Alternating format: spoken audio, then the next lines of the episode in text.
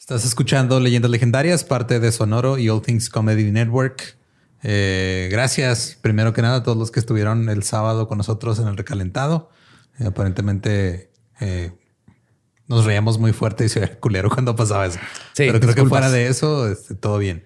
Pero valió la pena por el huevito cocido. Sí, lo la neta fue lo mejor. Estaba bueno, güey. Sí, está bien bueno. Yo lo hice.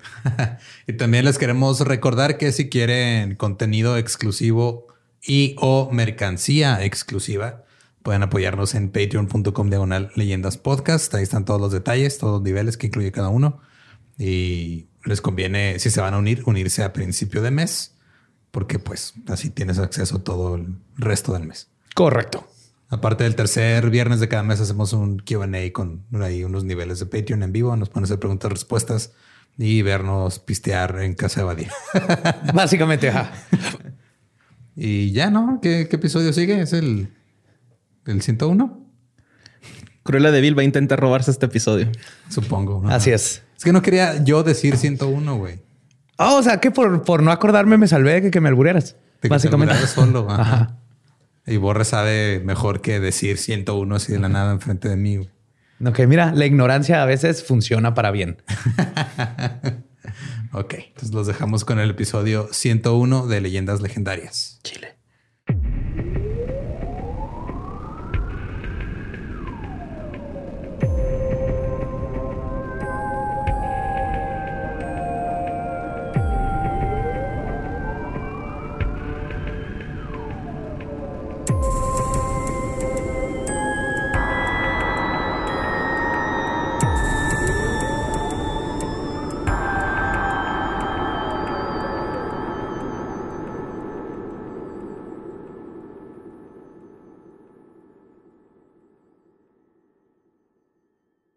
Bienvenidos a Leyendas Legendarias, el podcast en donde cada semana yo, José Antonio Badía, le contaré a Eduardo Espinosa y a Mario Capistrán casos de crimen real, fenómenos paranormales o eventos históricos tan peculiares, notorios y fantásticos que se ganaron el título de Leyendas Legendarias. Estamos de regreso en otro miércoles macabroso. Y como siempre, me acompañan mis buenos amigos Eduardo Espinosa y Mario López Capistrán. ¿Cómo están? Muy bien, gracias, Joe. Todo chido. Ya, Claro. ajá, se siente bonito llegar al mismo número que los dálmatas. 101. Sí, se siente bonito eh, seguir vivo. Ujú. Por ahora. Está bonito, güey. Ya no des un número de cuándo me vas a matar, porque qué desmadre fue Ajá. llevar ese mame. Ajá. Ajá. Pues espero les haya gustado el episodio 100. Así es. Pero pues volvemos con cosas desastrosas y macabrosas.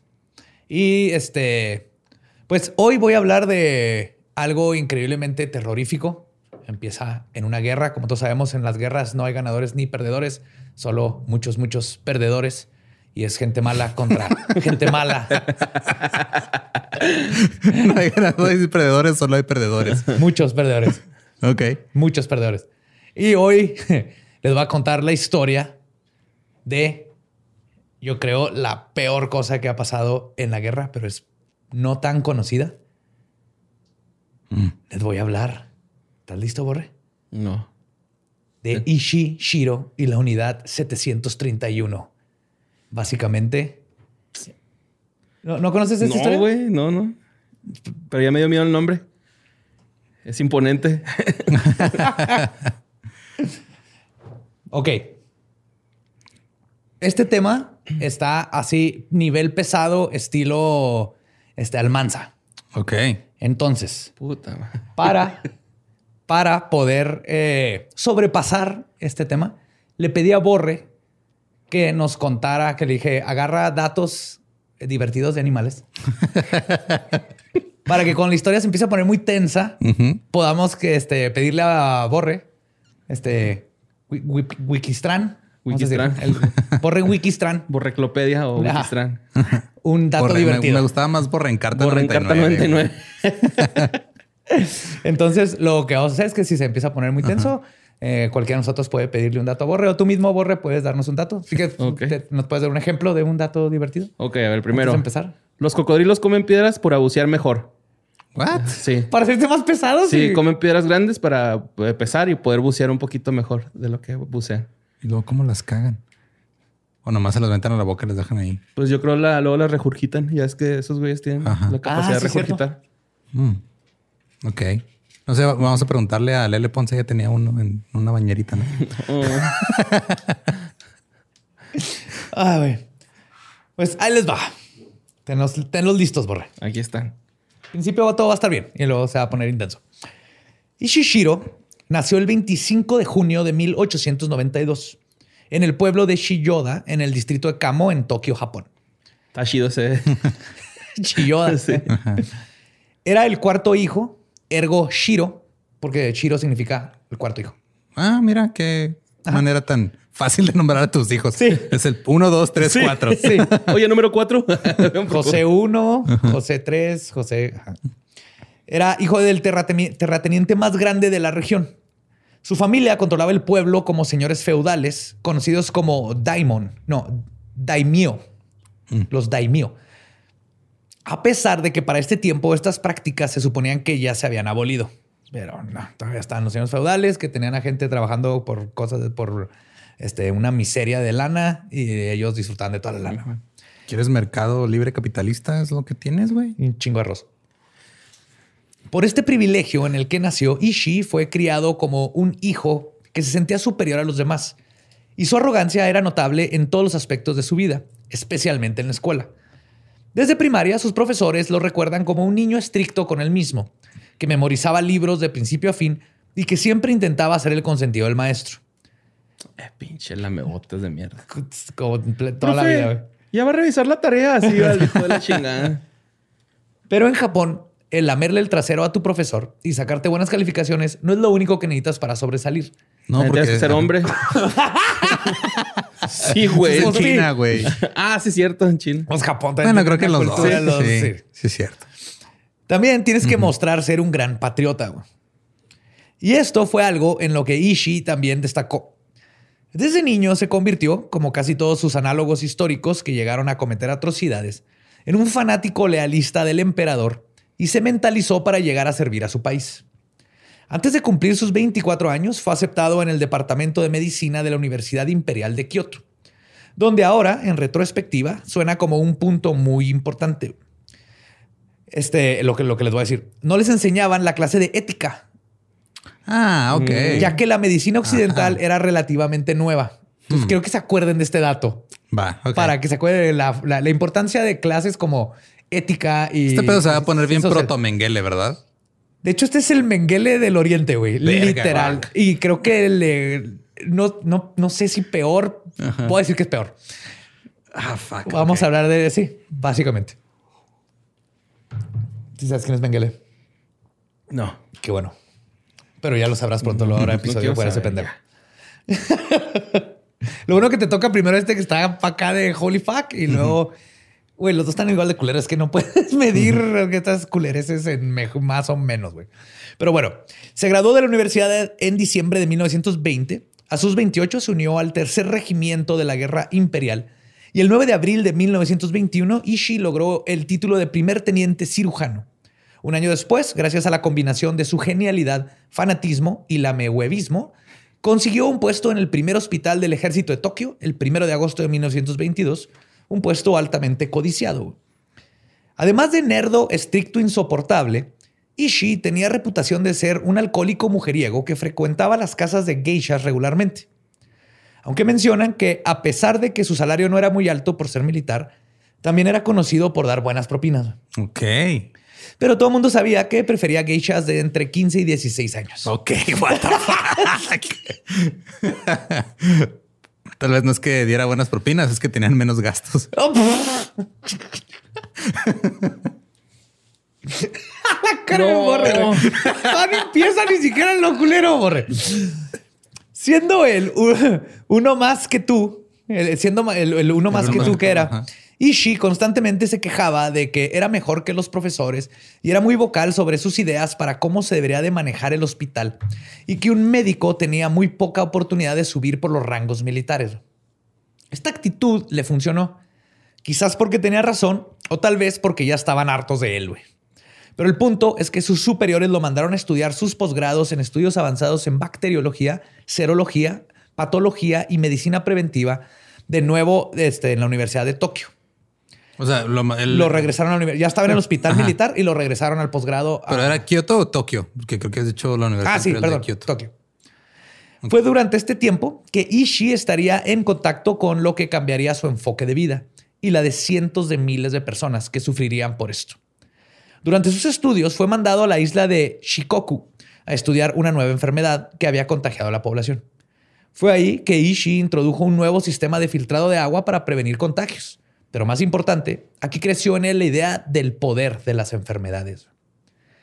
Durante su posgrado seguía siendo insoportable. Solo trabajaba de noche cuando todos se habían ido de los laboratorios porque decía que los demás alumnos no sabían limpiar bien el material y los instrumentos y le echaban a perder su trabajo.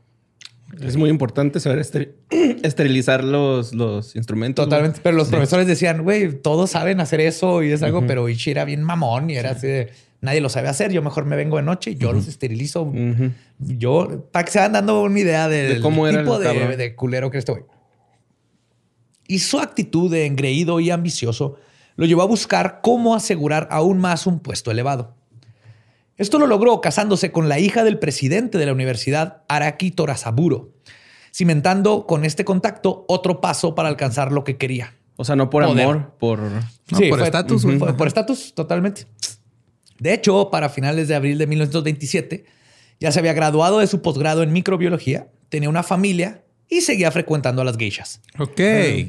Pinche microbiología es lo más cabrón, ¿no? Que hay para estudiar en la química, güey. Según tengo entendido. La química es otra cosa, güey. Pues no, pero la microbiología es parte de. O Ah, sea, ok. Se puede como que complementar, güey. Son, son eh, Sí, o sea, van, van juntas. No sé, tu esposa es bióloga. Sí, güey. por eso te digo, porque hoy me está diciendo, tengo un profe que es bien cabrón, güey, en microbiología y esa madre está bien dificilota, güey. acá. Ok. Sí, la neta, yo no sé ni madre. Mira, yo te digo pendejadas para vivir. Ay, yo tuve que buscar cosas para decir, güey. No.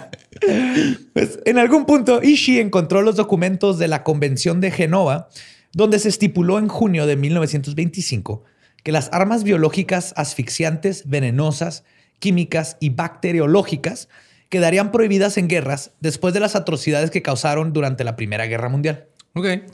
Entonces lo lee, güey. Y encontró una excepción a la regla, ¿verdad? El hijo de su puta madre. Má- Más, cabrón, güey. eh, le dio el pretexto perfecto para presentar un nuevo proyecto de nación.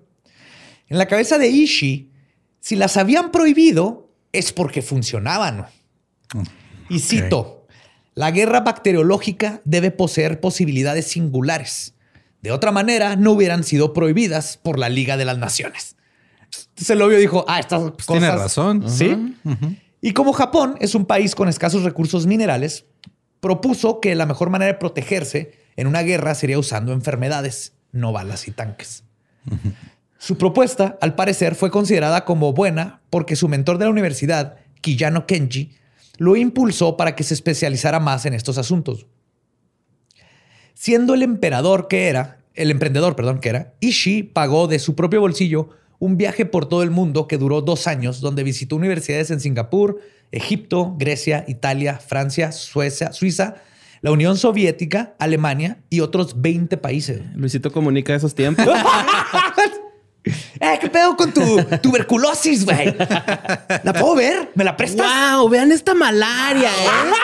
¡Wow! ¡Wow! Crack. Ay. Aprendió algo útil en cada lugar, pero donde más germinó sus conocimientos sobre los virus y bacterias fue en la Universidad de MIT en los Estados Unidos, quienes estaban más abiertos a compartir sus avances en el área. Todos los demás están como renuentes, pero MIT sí eran más científicos en el sentido de, ah, es un científico. Rusia, los demás lugares, era así como que... Sí, este güey quiere algo. ¿Por qué quieres verme el sífilis? A ver. ¿qué trae? ¿Por qué quieres verme? el y sífilis? Estados Unidos era más así de cáele. Ichi comunica. Cuando regresó a Japón, comenzó a hostigar y vender su idea de abrir un departamento dentro del ejército que se dedicara a la experimentación y producción de armas bacteriológicas por el bien del imperio. La mayoría de sus colegas y superiores estaban completamente en desacuerdo con él. Pero eventualmente su campaña de armamento biológico llegaría a los oídos de Kiyosume Chikahiko, quien servía como el ministro de salud del imperio y que además era un ultranacionalista. Ya sabemos, ¿verdad? Que todo Ah, mira, qué padre. Los ultranacionalistas siempre terminan bien, güey. Claro. Con su apoyo, en agosto de 1932, se formó el Laboratorio de Prevención Epime- Epidemiológico con Ishishiro a la cabeza. Un nombre muy irónico, ya que el laboratorio terminaría funcionando para hacer todo lo contrario a prevenir. Sí, bienvenidos a su primer día. Aquí este, tenga su murciélago, lléveselo allá.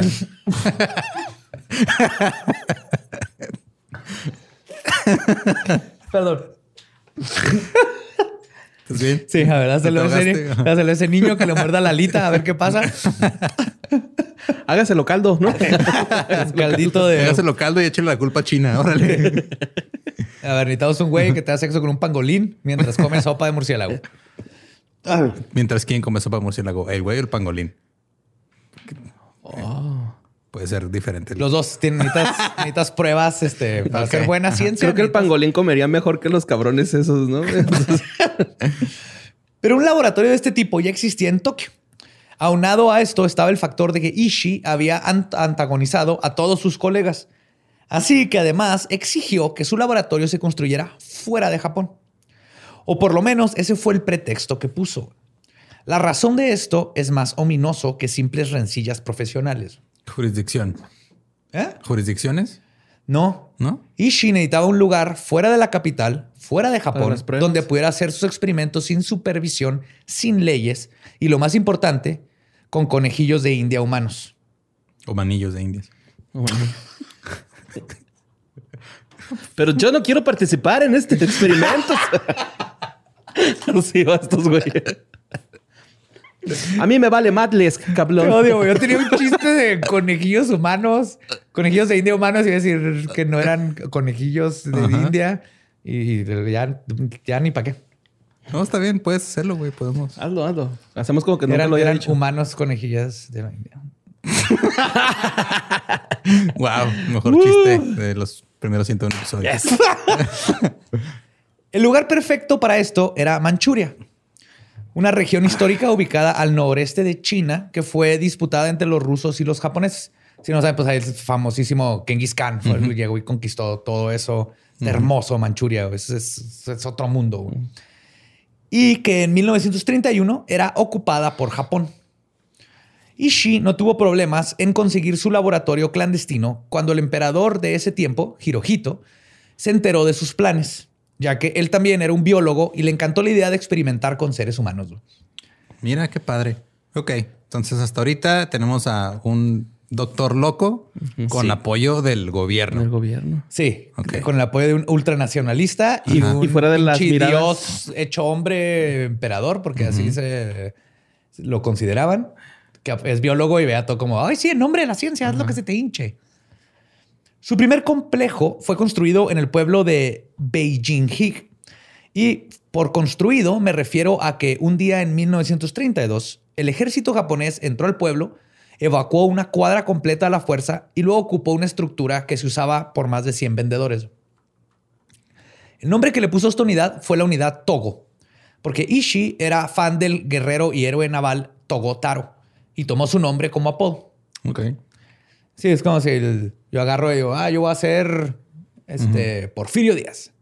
Ah, cabrón, es tu héroe, por fin. La cagué, ¿verdad? Sí, más bien sería así como que voy a hacer esta, esta terraza que la voy a llamar David Bowie. No sé, algo. Sí, pero era héroe de guerra. El punto es que también Togo Taro es Ishii, güey. Iba a escoger- Ishii escogería a Porfirio Díaz. Ichi no perdió el tiempo para comenzar a experimentar. Sus primeras víctimas fueron prisioneros de la ciudad de Harbin que habían recibido la pena de muerte. Todos fueron forzados a la unidad Togo y luego fueron inyectados con bacterias patológicas, expuestos a el cólera y a piojos infectados para observar los resultados. Cuando los prisioneros morían, eran incinerados en hornos eléctricos de alto voltaje. Por sus prácticas, los prisioneros no duraban ni un mes. Así que comenzaron a no solo usar gente con pena de muerte, sino que cualquier persona que estaba presa por cualquier razón, que era básicamente como la Gestapo, llegaban y te agarraban. Este, y con un flujo continuo de sujetos ya tenían con quién experimentar. Así que Ishii comenzó también a elevar su grado de estudios sin tener la más mínima empatía por las personas. Las operaciones para estudiar los órganos internos se hacían sin anestesia, porque Ishii no quería que esta fuera a afectar los resultados. Ah, qué hijo de puta, güey. Si un día necesitaba un cerebro para examinar, simplemente lo pedía y un guardia entraba a una celda, le rompía el cráneo a golpes a un prisionero y le extraía la masa encefálica y se la llevaba a Ishii, güey. Ay, güey. No era más fácil el abrirlo, güey, que lo amarraran. ¿Por qué lo tenían que golpear, güey? Pues porque no les importaba. güey. Aparte, si le estás pegando en el cráneo, ya va a llegar dañado el pedo, ¿no? O sea, también sí, los métodos exacto. son cuestionables. Ajá. Era, era- estaba empezando. Ok. Ah, ok. O sea, aprendió sus errores. Uy, pero que se aprendió, mira. güey. Mira. Mira. Ah. Y aunque las atrocidades concebidas en este laboratorio son atroces, este solo era el tentempié de lo que Ishii sería capaz de hacer en un futuro. La unidad Togo cerró después de que 16 prisioneros chino- chinos lograron escapar y contaron lo que habían vivido este, dentro de la tercera unidad, del, dentro, perdón, y la tercera unidad china del ejército se enteró y desmanteló el laboratorio del terror. Pero Ishii no sufrió ninguna consecuencia. O sea que los prisioneros escaparon y Sí, fueron. ¿Y con quién ajá. penetearon, güey? ¿Con quién fueron a Con- chismear? eh, serán chinos, fueron con los chinos. Ah, ok. es que. Manchuria está pegado a China, a. Rusia y luego acá está Japón. Entonces, Ok. eh, este era de, pues es- era Manchuria, pero luego los chinos lo agarraron y Rusia y Japón y siempre ha sido pues, desde Genghis Khan ajá. que estaba ahí metido con este. Entonces, todo el mundo se ha estado peleando esa área por años. Ok, ya. Ok, entonces los chinos que escaparon, Asia. que ahí vivían, Problemas de Asia, ¿no? Sí, exactamente. Entonces los que vivían ahí eran, eran chinos, que estaban ahí en medio de estos tres, pues estas dos cabrones, Rusia Ajá. y Japón, y eran los que se estaban chingando. Wow. Cuando regresó a Japón, el emperador estaba muy contento, no solo con sus estudios en epidemiología, sino que también por su filtro de agua, que fue un éxito en la comunidad científica. ¿Se acuerdan que había inventado Sí, un sí. filtro antes? Ichi estaba tan orgulloso de su invento que en 1933, ah, y esto aparte de que él vaya y pueda hablar con el emperador en persona, Sí, está Ujú. a tener ese acceso al emperador fuck. así de la nada. Está Sí. cabrón. Entonces, en 1933 fue con el emperador y le ofreció orina filtrada. güey. Se le dijo, voy a mearle a este y quiero que pruebes mi orina filtrada para que veas lo chingón que son mis filtros. güey". Bebiendo te sientes en la prueba. Obvi- Obviamente el emperador se negó Hmm. y le dijo que solo se tomaría su propia orina filtrada. güey. ¿Qué te pasa? ¿Estás pendejo o qué? Bueno, tomo la mía si quieres. Obviamente, plebeyo. El rey sobre él solo tomaba orina No. de rey. No sabe lo que estaba diciendo, güey. Al parecer, el filtro fue un éxito porque para el primero de agosto de 1935 fue promovido a teniente cirujano coronel y fue ascendido a comandante del regimiento del ejército número 7, que era el que se encargaba de los asuntos confidenciales y que respondía directamente al emperador. Además de impresionar al emperador y conseguir el puesto que tanto quería, vendió su filtro de miados a empresas privadas, con lo cual, además de que estaba ganando mucho más de lo que ganaba un oficial militar, ahora tenía más dinero para dar propinas a sus geishas que nunca dejó de visitar. ok. Esa parte se fue haciendo millonario este güey. Real gangsters. Super gangsta. Pero su momento para brillar vendría en 1939, cuando se desató la guerra entre los soviéticos y los japoneses en las batallas de Khalkhin-Gol. Khalkhin-Gol. Ishii usó lo que había desarrollado en la unidad de Togo para envenenar el río con tifoidea y otros patógenos utilizando escuadrones suicidas. Esta técnica no ganó la guerra, pero sí mató a suficientes rusos y japoneses, porque varios se Sí, murieron güey. vaciándolas, se mojaban y les Ajá. caían y se, se contaminaban. güey. Pero pues eran escuadrones suicidas. Por eso eran escuadrones suicidas. No sé si les avisaron a ellos que. ¿Sabes cómo? Se ver, ¿tú vienes para el escuadrón suicida? ¿El escuadrón qué, perdón? No, ahí está la Harley Quinn. El meme ese de We the Baddies, somos el escuadrón suicida. Ah. Pero esto hizo, funcionó para comprobar que, era, que, el- que usar bacterias y todo era un método factible para ganar batallas. El 29 de abril de 1940, Ishii recibió la medalla de la Tercer Orden del Papalote Dorado. Ah, Así se llama, Golden Kite. ok. Toca, juega y aprende. y la del sol naciente por su servicio, lo que lo hizo sentirse realizado. Pero su verdadero triunfo y la pesadilla que vendría se dio en la forma de ser dado su nuevo laboratorio, donde los experimentos más atroces, voraces y espeluznantes que ha visto el ser humano serían practicados en nombre de la ciencia. No. La unidad 731. Con la expansión del imperio japonés en Manchuria, también se extendió el alcance de Ichi y fue en el área de Pingfan, que en realidad estaría compuesto de 10 pueblos, localizado a 24 kilómetros al sur de la provincia de Harbin. Tengo que estaban Ajá. por Harbin antes. El ejército japonés forzó a sus habitantes a dejar sus tierras, dejándolos morir en el invierno crudo de Manchuria. Ishii le, di- le dieron 144 acres. Ah, no, perdón. Ishii le dio 144 acres a la compañía Nihon Tushigi Kogyo y a la compañía de construcción Suzuki para que se construyera su nueva unidad. Y todo esto fue pinche nepotismo y corrupción. Les dio el monopolio de ustedes van a construir todo mi desmadre. güey. Estas compañías utilizaron a los mismos granjeros a los que había- les habían robado sus tierras y que estaban medio muertos como mano de obra barata, güey. Entonces, vete a la verga de tu casa y ahora ponte a construir mi casa y no te va a pagar ni madre. Bueno, les pagan una mierda. Mira, pudo ser peor. Pudo haber sido un tren. Eh, de hecho, sí hagan trenes. No mames. Los forzaron a trabajar en temperaturas bajo cero mientras solo tenían retazos de ropa puesta. güey. Cuando alguien moría, le quitaban su ropa y zapatos para dárselos a otro trabajador y su cuerpo era aventado a un pozo. güey. Los que tenían la desgracia de no morir eran forzados a morir, a dormir en casas de campaña que muy apenas los cubría de la intemperie. güey. Y eran alimentados con vegetales y dumplings en escabeche. Dumplings en escabeche. Ajá. No los he probado, pero suena rico. Pues todos los días, todo el día. No, no, o sea, nomás para una vez que vas a un restaurante japonés. Eso y sí. dices, Ay, quiero probar Pickle algo dumplings, nuevo ajá. y ya. Mientras estas personas sufrían constantemente, Ishii vivía en una mansión en Harbin con su esposa y sus siete hijos y visitaba los campos de la muerte en una limusina de lujo con chofer. Hijo de puta. Su laboratorio consistía de 76 edificios y tenía una librería, un bar, dormitorios, bodegas, un altar shinto y un bordel. A huevo, Se apenas llevó. a decir ese güey. Sí, se llevó al- Falta que tenga un burdel y si tiene un burdel, güey, qué cabrón. Fíjate Ok. el- lo que decía este el, el gran filósofo chino. Si, si las, si tú no puedes ir a las geishas, trae las geishas A tu laboratorio de la muerte. Ajá. Aparte que qué asco estar trabajando con esos güeyes ya contaminados, ¿no? Y tenía que ah, ir a contaminarse él de otra forma. También incluía un sistema de trenes subterráneos. Ah, ok. Yes.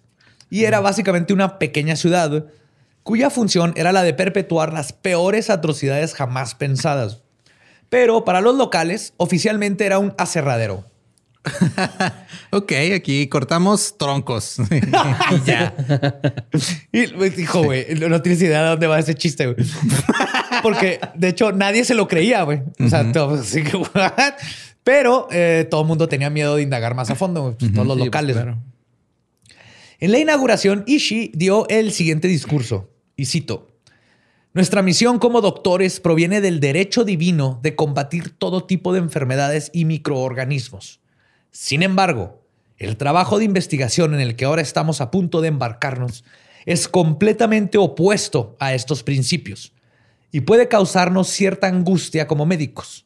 No obstante, les suplico que prosigan esta investigación basada en la doble emoción de un científico que se esfuerza por sondear la verdad en las ciencias naturales y la investigación y el descubrimiento del mundo desconocido, y como un militar que logra construir con éxito un arma poderosa contra el enemigo. Pues esto estaba bien pinche loco. O sea, ya Sí, estaba, ya estaba ido a la verga. O sea, ya era de, pues sí, sé que como médicos tenemos que hacer cosas, pero mira, somos militares, tenemos que hacer armas, porque luego van a llegar otros güeyes a chingarnos. Sí, y mira, a mí, tal vez eh, si nos hubieran dado clase de ética, De- ajá, sí, güey. Con eso, ¿no? Se hubiera calmado una, una Mira, hay- también hay gente que ha tomado clase ética y le vale verga. Sí, Entonces, no, es lo que iba a decir. o sea, no, la, la clase ética no te da Ajá. ética si no eres, pero mínimo te hace de saber así como que, pues bueno, en el, el- empatía, ¿no? Así, sí estoy mal. Esto no se debe de hacer. Este vato sí tenía totalmente la idea de que esto No, era completamente normal y bien. No debía haberme robado ese niño que iba con sus padres para inyectarle esta bacteria. Sí, güey, no mames. Pero lo más espeluznante de todo es que esta no fue la única ciudad que fue construida después de 1937, con todo este desmadre, bajo el nombre del Departamento de Prevención Epidemiológica y Suministro de Agua. ¿Cuántas veces más sale esa palabra en el guion? Epidemiológica. Un chingo, güey. Epidemiológica. Epidemiológica. Se construyó la unidad 1855 en Beijing, la unidad 1644 en Nanjing, la unidad 8604 en Gansu. Y la clase 406 en... Ah. Bailando así los... es que toda... No sé, es que no sé por qué se me ocurrió. O sea, me acordé de esa novela, güey. Y luego me acordé de Irán Castillo, entonces ya me, me distraje un chingo. Ah, Irán, la extraño. Ajá. Ahí anda todavía. ¿Qué estará haciendo? No sé, sigan en Instagram. Es para 1939, Ishii era un coronel y estaba a cargo de una red de más de 10 mil personas. Pero fue en la unidad 731 en donde las pesadillas se volvieron realidad. Igual que en la unidad Togo, esta unidad era abastecida de personas para la investigación. En los reportes médicos de los experimentos que salían de la ciudad, se reportaban con el nombre de changos de Manchuria, changos de Taiwán, etc. Ah, Depende de dónde eran los prisioneros. Aquí tengo un dato muy interesante sobre los chimpancés. los chimpancés poseen el récord de rapidez en el acto sexual entre los mamíferos. Lo consuman en tan solo tres segundos. ¿Tres segundos? Sí, o sea, son precoces, güey. Tres segundos. Ese no es un rapidín, es un rapidón. Es un rapidón. Sí, sí, en chinga. Gracias. Nada más acá se humedece y adiós. Gracias, Borre. Gracias por eso. este, pero todos dentro de la comunidad científica en Japón, porque les llegaba a toda la comunidad de las universidades y todo, incluso los que no eran parte de la unidad 731, sabían que se referían a seres humanos. O sea, aquí los Era como el que salía en... Eran dinosaurios, ¿no? El de, oh, oh, vamos a instalar otro Kimi. Bueno, que eran Kimi, no eran Kimi. Ajá. Dentro de la unidad, manteniendo la apariencia de ser un aserradero, les decían a sus prisioneros marutas, que significa troncos. Verga, güey. sí, güey. Les decían troncos, güey. Una forma de deshumanizarlos para que los investigadores no tuvieran problemas llevando a cabo sus experimentos que iban a realizar, güey. Sí, es que o sea, ahorita que dijiste que tenía a 10 mil personas y todo eso, ok. O sea, él no era un güey en un cuarto, él solito haciendo experimentos como pinche loco. O sea, había una, una infraestructura este, auspiciada por el gobierno, güey, que estaba permitiendo que pasaran estas cosas. sí, sí, sí. Era el pedo, güey. Habían, habían contadores, güey. Había este, gente limpiando los pisos y esterilizando los platos. Había burocracia involucrado en esto. Y todos, todos haciéndose pendejos, güey. Todos están haciendo pendejos, exactamente. Cada prisionero era asignado un número cuando entraban. Comenzaban con 101 y llegaba al 1500. Una vez que se alcanzaba esta cifra, el conteo comenzaba de nuevo desde 101, haciendo imposible que se sepa el número verdadero de víctimas que se produjeron en la unidad 731. Pero los cálculos más conservadores lo ponen en las decenas de miles, mientras que los más realistas le calculan que fueron cientos de miles de personas. Ay, güey. Los prisioneros eran confinados a bodegas donde cabían hasta 600 personas en una sola bodega. Mm.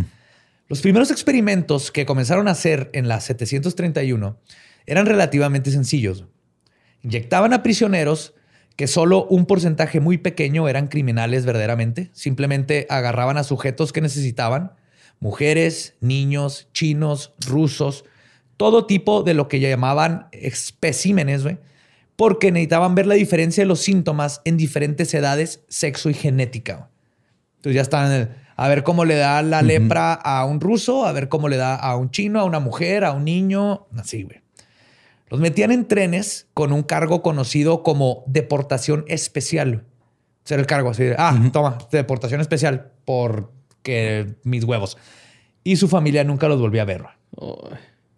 Una vez en la unidad eran contagiados a propósito con botulismo, antrax, peste bubónica, sífilis, tifoidea, entre otras enfermedades y luego se les monitoreaba. Esta parte consistía en ver cuánto tiempo duraban vivos. A algunos se le aplicaba una vacuna para ver si funcionaba y luego ver qué necesitaban para que la enfermedad le ganara la vacuna. Pero la peor parte era la vivisección. Oh, fuck. Para Ishii era importante saber cómo es que la enfermedad afectaba a una persona viva. Y además no quería que la anestesia pudiera afectar a los resultados. Así que cuando era hora de revisar los efectos de las enfermedades en los órganos internos, operaba a los prisioneros vivos. Uno de los involucrados, el doctor Ken Yuasa, cuenta en una entrevista sobre una de estas vivisecciones, y cito, que pues vivisecciones que te, eh, abren, te ajá. abren vivo. Es Te una abren vivo. autopsia vivo. güey. No puede ser una autopsia por definición, porque tienes que estar muerto. Tienes que para estar muerto. Ajá. Pero te Por eso abre- se te- llama vivisección. ajá. autopsia. Es una. Te abren todo. Es una y te preautopsia. sacan- Sí. O sea, es, una operación que se va a volver a, un- a una autopsia a la mitad de la operación. Básicamente, ajá, Ajá. preautopsia, sí. habían, eh, y cito, habían 10 doctores y una enfermera.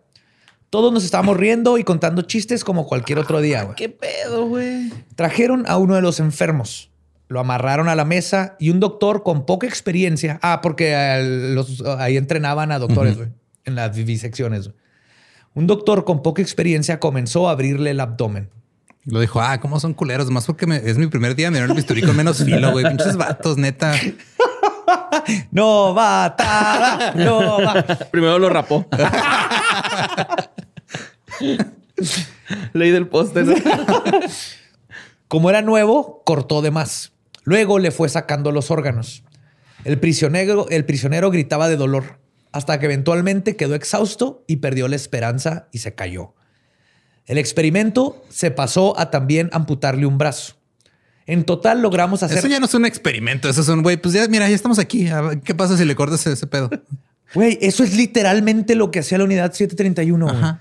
Eso le mandan experimentos a, a todo, güey. Sí, nomás es, ah, pues mira, ese güey, mira, está a punto de dejar de respirar. ¿Qué pasa si le echamos. Coca-Cola en el apéndice desde afuera?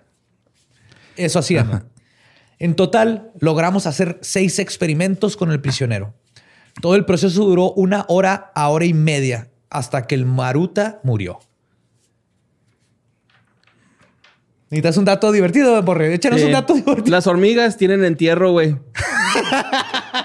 A diferencia de esta gente. Sí, güey. Sí, si se muere una hormiga, le dan entierro, güey. Le hacen un funeral. ¡Qué bonito! No sabía eso. Sí. Ay, mira, nos olvidó tener más moral y ética. Sí. Estos cabrones. güey. Y puede cargar seis veces su propio Su peso. propio-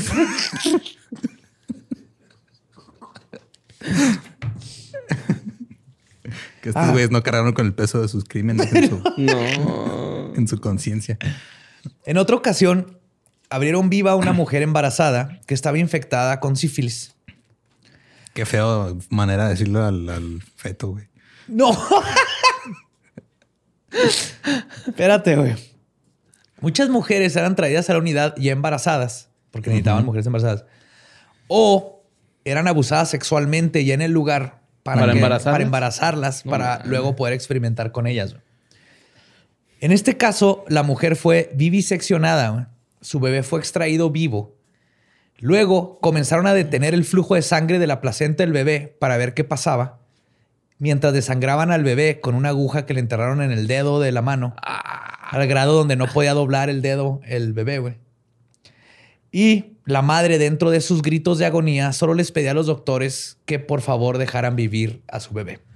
Pues fíjate, Joe, que la salamandra negra alpina tiene un embarazo de tres años, güey.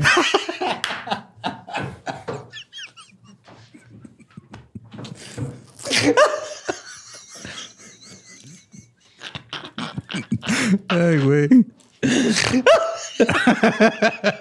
Lo rompí, güey.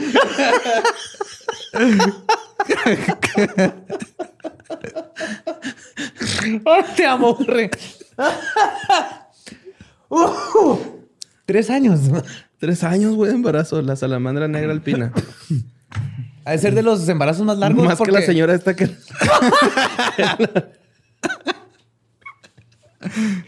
Ah, güey.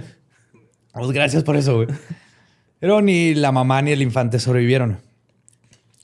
Y es por demás decirlo, pero ni una sola persona salió viva de la unidad 731. Si no morías por una enfermedad que te transmitieron, morías siendo cortado en pedazos sin anestesia en nombre de la ciencia. O sea, entrando ahí era una pena de muerte. Ya si, si te metían a la unidad. Pero pues hubieran agarrado a criminales de neta, ¿no, güey? Así. Es que necesitaban- puros ojealdras, güey. Es que llegaron, o sea, empezaron así, ah, mira, ese güey tiene pena de muerte. Y, ah, mira, este, ¿qué hizo? No, pues que mató a una persona. Ah, ok. Pues, Se les chido. acabaron. Y Luego ya se les acabaron. Este güey dice, ah, mira, ese güey se robó un pan, güey, tráetelo. No, y hay unos que eran, no trae pasaporte, se cruzó mal la calle, ya. Igual que los nazis. Mm. Empezaron ya nomás a agarrar, era el pretexto. Pero obviamente, para las atrocidades que estaban haciendo y el nivel de experimentos que estaban queriendo hacer, no podías esperar a que llegara un criminal que estuviera en pena de muerte. güey. Entonces, Se iba a parar el. Sí, bueno. El flujo no de puedes parar víctimas. la cadena de suministros, Borre. De eso funciona la economía, güey. Pues esta total indiferencia para la vida de otros seres humanos permeaba el ambiente de la unidad 731. Aun y cuando los doctores y ayudantes se rehusaban a trabajar, cuando se daban cuenta de lo que tenían que hacer, eran amenazados con terminar junto con los marutas y eventualmente se prestaron a las atrocidades. Otros decían, no nos daban de comer, nos encerraban al menos que lo hiciéramos. La clásica historia siempre de, de las guerras y lo mismo decían los de lo- los, este, la naz- los nazis con la SS, la Gestapo. Yo estaba haciendo órdenes, esto me pasó, es que yo, no, yo no quería, pero pues no me quedo de otra, ¿no? ¿Y eso te hace cómplice, güey? Totalmente. ¿Sí? Sí, totalmente. Pero ¿a poco? A ver, voy a meterme en algo delicado, pero ¿a poco? O sea, lo correcto sería decir, no, pues vale verga, güey. También a mí úsame para tus experimentos. Pues no, es que es lo ajá. culero, es el, pero... O sea, porque tú no estás diciendo úsenme, ellos dicen, ah, no quieres, entonces. Entonces no estás Ajá. más bien siendo obligado, güey, a hacer Es algo que sí, no quieres. no, sí te están obligando. O sea, te están manipulando, a- te están llevando a un lugar donde ya no tienes elección, güey. O sea, te están, este, a lo mejor no te están obligando a punta de pistola, pero sí no te están dando de comer, te están maltratando, te están, este, manipulando psicológicamente. Va a llegar el punto en el que te vas a quebrar y lo vas a hacer porque no ves otra salida, güey. O sea, esa es manipulación psicológica a un nivel. Pero va este, poco a Es poco, institucionalización, ¿no? Ese pedo ya, y adoctrinación. Y luego la gente poco a poco, porque el- van a ver, siempre son este, las cabecillas las que empiezan a manipular y llega un punto en donde ya la mayoría acepta. Y entonces se convierte en, lo normal, güey. Sí, es peligrosísimo esto, güey. Lo hemos visto una y otra vez en, en mil atrocidades. O sea, nos ha tocado otra guerra mundial, pero lo que fueron las guerras mundiales es, se dieron de la misma manera. Así. Otros eran adoctrinados desde jóvenes para que perdieran su humanidad. Muchos jovencitos entre los 15 y 16 años que eran conscriptos en el ejército terminaron en la unidad 731. Comenzaban sus labores asistiendo a los doctores en las vivisecciones, extrayendo y guardando los órganos de los pacientes y poniéndolos en frascos donde eran usados para cultivar bacterias. Esto permitió que la unidad 731 fuera capaz de producir enfermedades en cantidades que podrían matar a todo el mundo varias veces. Ay, güey. Ahí te va. O sea, ha- hacerle un ciclo al, al planeta. Sí, sí, Ajá, ajá. o sea, ponle No que con esta enfermedad puedes matar a todas las personas del mundo. A estos güeyes podrían hacer eso 10, 15 veces. Ahí te va. Normalmente un cultivo, un cultivo de plaga bubónica se mide en gramos. Ujú. Ishii logró tener la capacidad de producir al principio 30 kilos de plaga en un par de días. No mames. Pues fíjate que el tiburón es el animal que pone los huevos más grandes y son de 20 centímetros, güey. No es la avestruz como muchos creemos. Ok. ¿Qué era la avestruz? Tibu- Hay tiburones que ponen huevos. Sí. Porque hay tiburones que dan luz, dan a luz. Ah, vivo. pues estos ponen huevos de 20 centímetros. Ese, por eso me hizo olvidar que este güey Pues, tenía no hay tiburones 30 mamíferos. kilos de... No mamíferos este, pero dan luz vivo. De hecho, que tienen los tiburoncitos dentro y hasta se comen unos a los otros en el vientre, güey. Eso es lo más mero del mundo. ¡Mero! Tú me comí a mi hermano, ¿tú qué hiciste? ¡Ah! ¡Te odio, madre! y se va, ¿no? Pues las atrocidades de Ishii no se relegaban solo a los interiores de la unidad. Una parte de los estudios era poder cultivar patógenos, pero la finalidad de todo era encontrar cómo esparcirlos a la población para que pudieran funcionar como armas biológicas. Sí, porque de qué te sirve este tenerlo ahí si no lo puedes Sí, llevar a todos lados. Tengo 30 kilos de plaga 30 kilos, bubónica, ajá, pero Simón. ¿cómo chingados le hago para que mate a la gente que no quiero? En el verano de 1941, Ishii le avisó a su equipo en una junta que el ejército estaba contento y había aprobado el proyecto que involucraba experimentos con piojos en la población. Y cito, con el equipo disponible y su tasa de producción, la división de producción puede ya fabricar hasta 300 kilogramos de bacterias de la peste mensualmente y de 800 a 900 kilogramos de gérmenes tifoideos. Esto fue verificado por otro acusado en el juicio de Khabarovsk en Rusia. Ahorita vamos a llegar cuando se agarran, pero tenían 900 kilogramos de tifoidea mensualmente. Nomás dijo piojos y me dio ansia, güey, en la cabeza. Espérate, güey. La producción mensual de la división de producción de gérmenes podría elevarse si todo su equipo estuviese en pleno funcionamiento a unos 300 kilogramos de bacterias de la peste. Perdón. Y todo esto estaba dentro de piojos contaminados. Espérate, para conseguir los piojos tenían cientos de miles de ratas güey, para alimentar a los piojos. Los mismos que fueron puestos en canastas, los piojos, y soltados desde aviones de la Fuerza Aérea en pueblos de Manchuria. güey. Soltaban así canastas güey, a pueblos donde no están en guerra, güey. Ajá. Nada más es para prueba. Sí. Contagiando a una cantidad incalculable de personas con la plaga. Después de que las canastas piojentas eran soltadas, güey, porque ahí no acaba, güey. Un escuadrón de doctores era despachado a los pueblos. No, es que no me puedo sacar la canción de Viene la plaga a la cabeza. Perdón. Güey, no me puedo sacar un dato que leí de que los ratones se ríen, güey. O sea, si le haces cosquillas se ríen. ¿Neta? Ah. Tienen estímulos. Iba a cantar. "Tiriririn, tin, tin, tin, tin, Ahí viene la plaga. ¿Eh? Remix. Me voy a morir. Los Ay. pinches piojos. Este, después de que las canastas caían, un escuadrón de doctores era despachado a los pueblos. Los pobres pobladores se encontraban con hombres en ominosos trajes blancos que preguntaban por los enfermos. Cuando la gente los llevaba con sus familiares creyendo que serían ayudados, los trajes blancos los tomaban y les practicaban la vivisección en medio de los campos y enfrente de sus familiares. ah, no mames. recolectando muestras para llevarlas al laboratorio. güey. Si alguien se veía como que este güey está aguantando, vamos a ver qué está pasando, se lo llevaban al laboratorio. güey. Hacían todo eso, güey. O sea que no pueden esconderse ni siquiera ahí en No, pobladito que era. No, aparte esta gente, o sea, leí una historia bien culera de este, una, una chava de 20 años que estaba con la familia y los ganglios, y esto es porque estos güeyes que fueron a revisar los reportaron, se le inflamaron al grado que estaba más ancha su garganta que su cabeza, güey. Pero ella sabía que se quedaba en su casa y iba a matar a su familia, entonces se fue al campo y a, no sé, 30 metros de la casa, ahí se echó y ahí estuvo 3, 4 días hasta que se murió. Y su familia, ya cuando se murió, fue y l- ¿La pues, le- la quemó, güey, no la podían tocar. Y la quemaron ahí en el campo, güey. No mames. Entonces ella, este es lo que le pasó a cientos de miles de familias. güey. Y Un estos, cuerpo güey- humano tarda en que... Ah, no sé. Ay, güey. Pues otro experimento para diseminar enfermedades parece sacado de una de las leyendas urbanas más terroríficas de Halloween. Personal de la unidad 731 llegaba a pueblos a regalarle dulces a niños, todos contaminados con la plaga, la peste o antrax. güey. Damn. Pinche Loloberto ya me dejó pegada la canción de la plaga.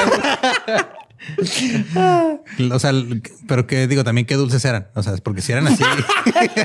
Pero digo, va- vale la pena que te dé pe- peste bubónica por un sneakers, güey. Tamaño grande, o sea, normal. Una Ajá. picafresota, güey. Entonces, una picafresa y esto tamarindo. estaría muerto hace ya siglos, güey. si fuera un pinche chocoflan se andan dando un tiro, güey, pues ahora ya no hay pedo. güey. Sí, te veo a ti, sale un güey de un, de un este.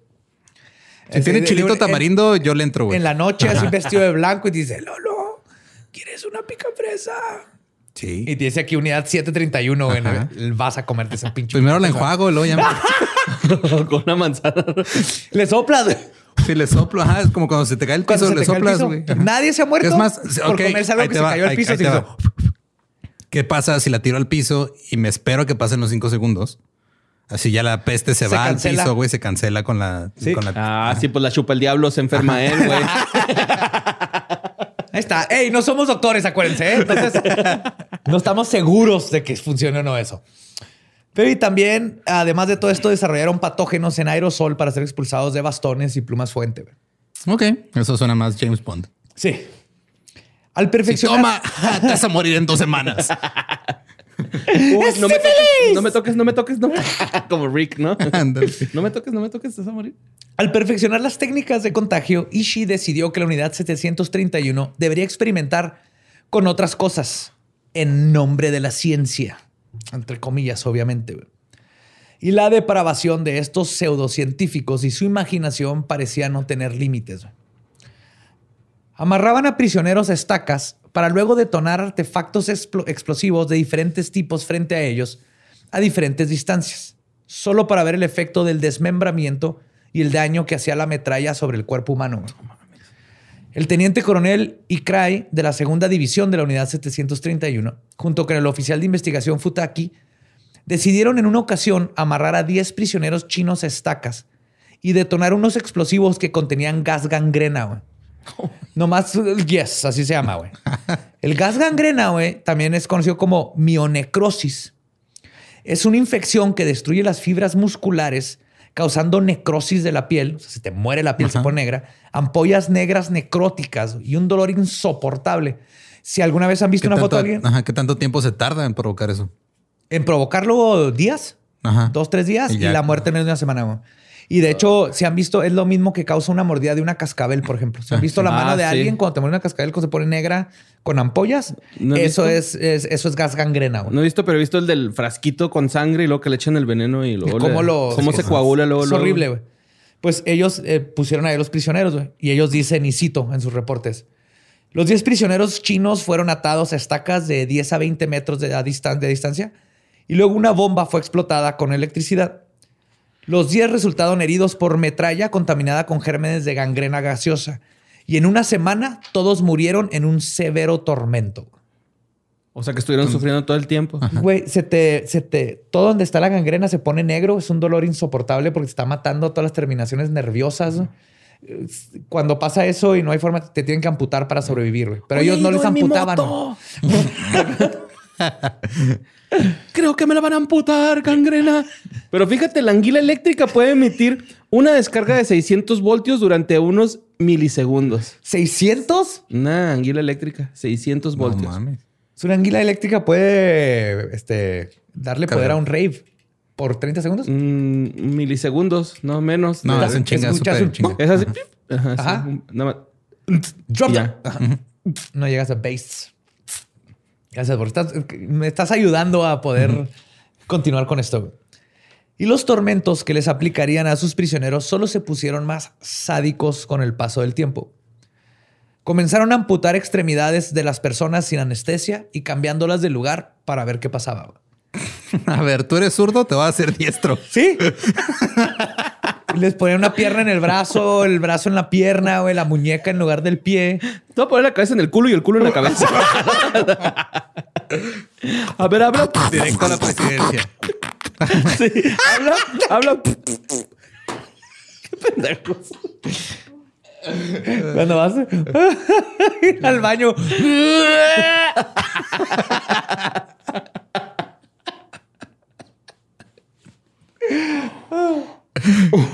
y lo mismo hacían con órganos internos, como por ejemplo extirpar el estómago y conectar el esófago directo a los intestinos para ver cuánto tiempo podría sobrevivir una persona en esa situación. Spoiler, no sobrevivían. Mm. No, pues Nada. no, güey. digo, hasta la fecha no me he topado con alguien que me diga, güey, me hice una cirugía bien vergas o ya como directo cago. O sea, no. ah, yo soy así. Yo soy como pájaro, güey. como y cago, güey. Neta, yo tengo el sistema digestivo más chido del mundo. Pero también es un peligro porque luego tengo que andar haciendo en lugares públicos y no me gusta mucho la idea. Mm. me caga poner papelito, güey, en el asiento. Entonces es como que. Eres un pájaro, haces niditos. Entonces, sí, güey, neta, güey. Real. O sea, como y cago, güey. Neta, es real, güey. Pues aprovechando los crudos inviernos de Manchuria, que en promedio son de menos 30 grados centígrados. Ok. Han llegado a menos 60 en el récord, pero menos 30 es normal para un invierno. En, este, en diciembre, enero, menos 30 grados. Decidieron investigar sobre los efectos del frío en los seres humanos. Ah, está frío afuera. Vamos a ver qué pasa. Amarraban a personas a estacas y observaban los efectos de la hipotermia en tiempo real. Ok. También mojaban extremidades a estas temperaturas hasta que, por ejemplo, en muchas ocasiones, el antebrazo quedaba completamente congelado. Te iban echando agua en el brazo, se va congelando. Luego la piel era removida como un guante se necrosaba inmediatamente y te, la, te arrancaban así. ¿Y músculo guante. ya? Toda la piel, güey, quedaba el músculo. O, y también, depende, hacían las dos cosas. Pero entonces que está congelado, te lo rompían a martillazos, güey, porque se hacía hielo, güey. Y te amputaban esa parte a Ah, martillazos. estaría padre verlo, ver- ¿no? Ah. sí, eso, a ver si sí se rompe así como piedrita. Eso dices, pero hay una película que se llama Unidad 731. Es película, no es documental. Pero, holy fuck, o sea, los efectos, todo está así de... Yo cuando la vi creí que era, de- que era el documental de veras que lo habían grabado ahí. Y no, pero si tienen el estómago, sabiendo que es real y que toda esta gente le pasó, está esa película. Y si no Y lo tienen, se lo eso. quitan y conectan con el intestino y la ven y luego ya se lo vuelven a poner. Voy a conectar el esófago a los oídos para que cague por... Vamos a hacer todo un nuevo sistema digestivo. Entonces hacían eso, güey. Luego llevaban a la persona al quirófano donde le, apuntaba, le amputaban el brazo hasta el hombro. Después de un tiempo de recuperación, las piernas, primero hasta la rodilla, luego el muslo. Finalmente, cuando solo quedaba un torso con cabeza, Lo daban a, lo ponían a dar discursos motivacionales. Güey, sí, lo pensé, güey. Escribió como 10 libros, ¿no?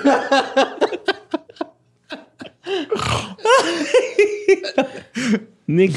Eso hubiera estado muy bien. güey. hubiera dado esperanza. No, te inyectaban con patógenos y te morías de cólera o cualquier hora, pero ahora sin brazos ni piernas, tirado en un cuarto con güey. 600 personas. Imagínate que te inyectaran lepra y ya no tienes con cómo rascarte, güey.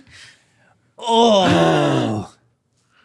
Ah, pues a como serpiente, ¿no? Acá arrastrarte, güey. Como osito así en la palmera.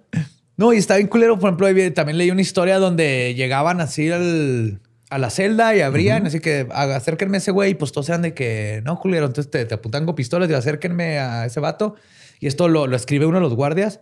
Entonces lo- a- le acercaron al tipo que estaba muriendo. El, el doctor le sacó el brazo, le sacó 10 centímetros cúbicos de sangre.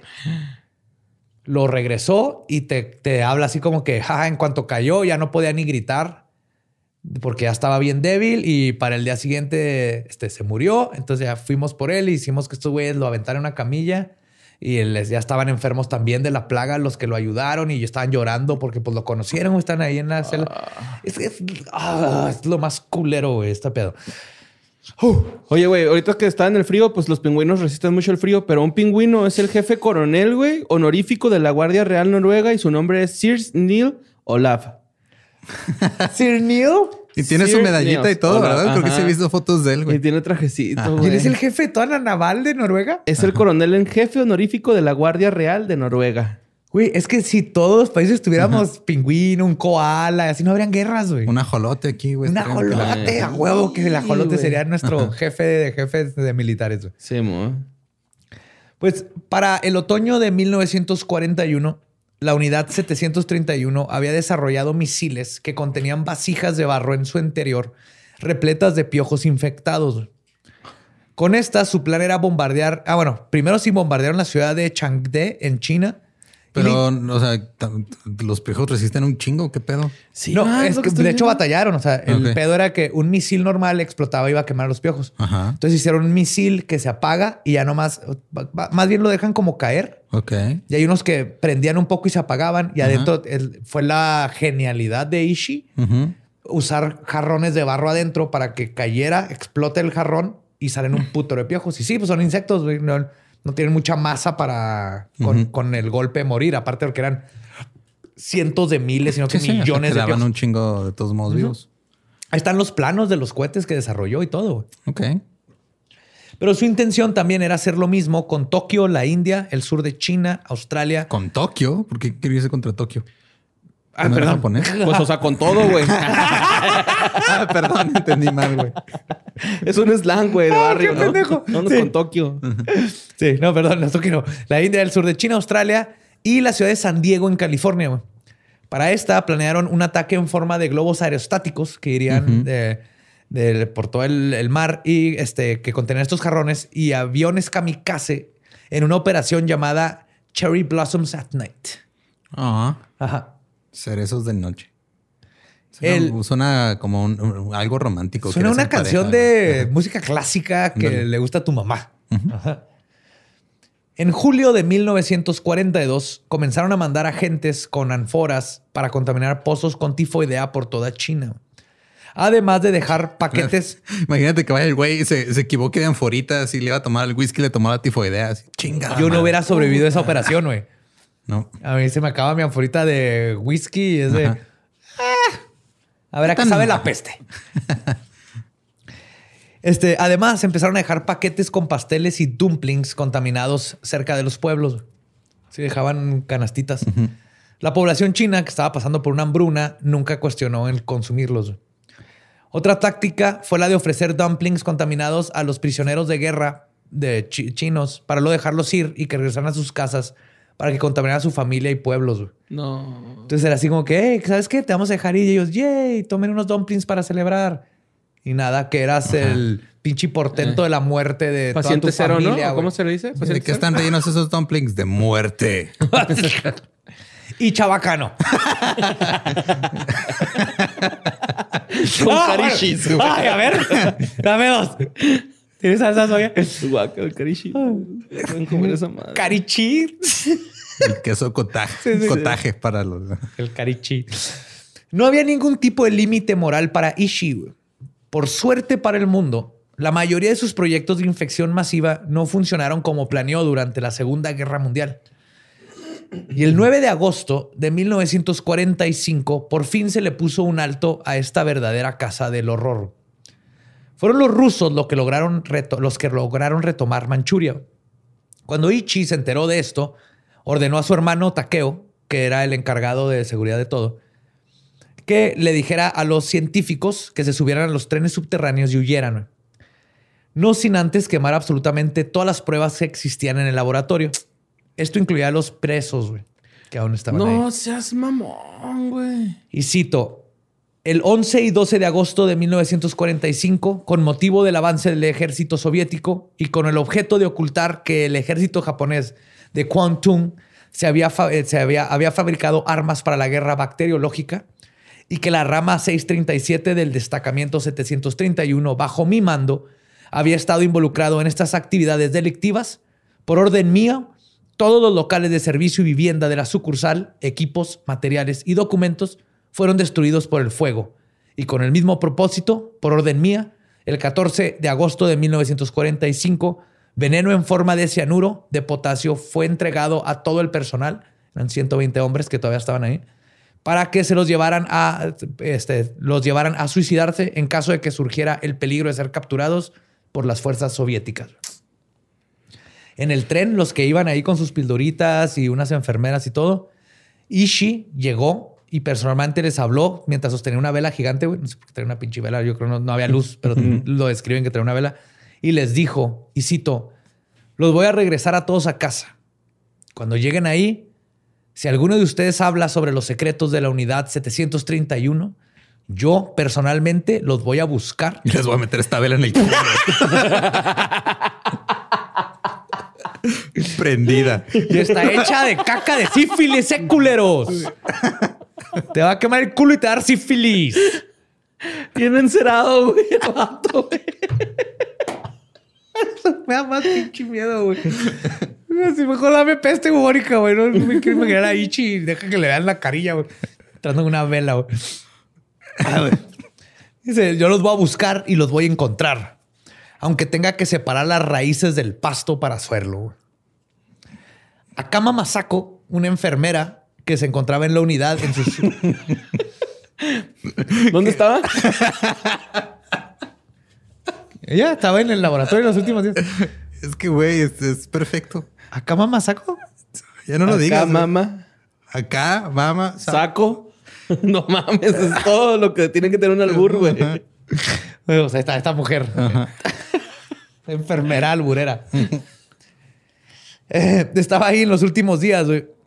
Que- estaba en medio de experimentar con una de las madres sifilític- sifilíticas y su hijo. Cuando un investigador llegó gritando que varios Maruta habían escapado durante el pánico de la evacuación. Todos fueron capturados y ejecutados, al igual que el resto de los prisioneros que aún estaban vivos. Todos los cuerpos fueron puestos en el incinerador, ocultando para siempre el número total de las víctimas de la unidad 731. El resto de las instalaciones fue dinamitada para terminar de ocultar la evidencia del infierno en la tierra que habían creado. Después de esto, o sea, por mucho que el güey dijera, ah, es de la ciencia y lo que estamos haciendo, este, creo en eso todo, el güey sabía completamente que la estaba de cagando. totalmente, güey. Es la forma que él se justifica, así como un asesino en serie se justifica el por qué mata a este güey. Ajá. Usó la ciencia para justificar por qué era un hijo de la... No, no, no, güey. Igual el güey seguía con la mentalidad de "Y lo tengo que ocultar, no porque esté mal, sino porque hay unos tratados ahí que nos van a chingar si se usan en nuestra contra. Güey. aunque no estemos mal, pero esto es por el imperio y estos güeyes no se merecen. Pero vamos a ver que, no, al final de cuentas es un cobarde como todos los demás este güey. Ok. Después de esto, Ishii hizo lo que cualquier hombre honorable haría, güey. Fingió su muerte. Ok. In- incluso organizó un funeral, güey. Y escondió sus documentos personales, porque tenía documentos de todo, güey, en su patio y huyó. Pero la CIA no tardó mucho tiempo, que todavía no se llamaba la CIA, ¿va? pero es lo que eventualmente... Se convertiría en la CIA. Ajá. No tardó mucho tiempo en encontrarlo en el pueblo de Kamo, ahí mismo en Japón. Gracias a varios prisioneros de guerra de los Estados Unidos, Rusia y China que habían sobrevivido, no los que estuvieron en el, en el 131, güey, 731, Ajá, en otros. en otros 139. campos. Ajá. fue que, este, gracias a ellos que declararon, fue que el mundo ahí en ese momento se empezó a enterar de las atrocidades de la unidad 731. Cuando se supo de su arresto, más declaraciones sobre torturas y experimentos salieron a la luz de informantes y civiles, y rápidamente los Estados Unidos y Rusia se dieron cuenta que tienen en sus manos a un enemigo de la humanidad. Así lo clasificaron. Ishii fue interrogado por los servicios secretos de Rusia y los Estados Unidos. Iba a Estados Unidos, trataba de sacarle algo, no decía nada, y luego los rusos y así, ¿no? Luego iba un, un gringo vestido de ruso a ver si lo engañaba, güey. a ver si lo sacaba de pedo. Ajá. No, I am, I am Vladimir. I'm Vladimir. Lo que causó una situación muy tensa entre las dos naciones, ya que ambos lados temían que si Ishii le confesaba a uno o al otro, este, iba a empezar a haber un desmadre. Porque, ay, si él les, les da los secretos de lo que hizo y a nosotros no. Y todos estos se hicieron en la casa de Ishii, donde lo tenían bajo arresto domiciliario, ¿eh? Ok. No, no fue directo a la cárcel. No mames, güey. ¿Por qué no? Pues porque es una eminencia científica, güey. No se merece el mismo trato que.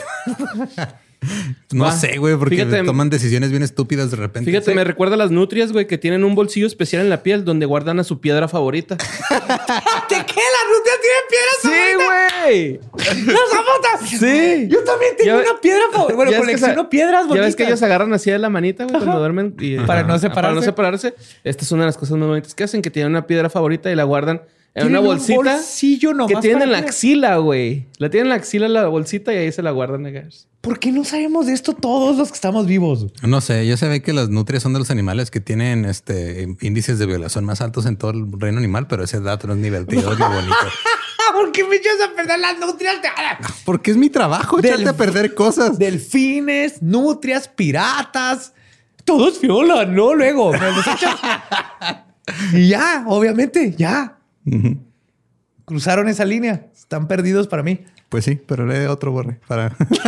Mira, para que se aliviane Joe, existe una versión gatuna del corgi. ¿Qué? El gato Munchkin. Es como- What? Sí, y tiene unos patitos bien cortitos y bien bonitos. Así, patas de okis, como Sí, los- patas de okis. Ay, ahorita lo voy a googlear terminando esto, porque todavía nos falta. Ay, güey. Pero están, esta- lo- están los rusos y los estadounidenses y los gringos estaban muy nerviosos cuando iban a entrevistar a, a Ishii porque su chango, tenía un chango, les ponía más atención a ellos que a los rusos. ¿Ese sí era un chango de neta? No, ese sí era un chango de neta. No, no, no, era una Era persona. código para tengo un esclavo No, no, no. manchuriano. Tenía un chango de mascota Ok. y les ponía más atención a los gringos. Ok. Entonces los de Estados Unidos estaban de que es que a lo mejor el güey no hablaba ruso, entonces no. Ellos creían que tal vez el chango estaba contaminado con algo y lo entrenaron para atacar a los gringos, pero bueno. A final de cuentas, las dos naciones llegaron a un acuerdo. Los rusos recibieron a 12 científicos de la unidad 731 para ser juzgados por crímenes, este, crímenes de, al- a la humanidad en el juicio de Kaborovsk. Kabarovsk. Khabarovsk. Khabarovsk, que mencioné ahorita, ¿no? Bueno, antes. donde las técnicas, este, aquí durante el juicio, güey, lo chido es que las técnicas de interrogación rusas probaron ser muy eficientes para conseguir la información que Ishii no les dio, güey. Pues claro, güey. Los rusos, si algo Sí, saben, es como. Ajá. Ah, jamás se le hubieran sacado la información a una jirafa, güey, porque las jirafas son mudas, güey.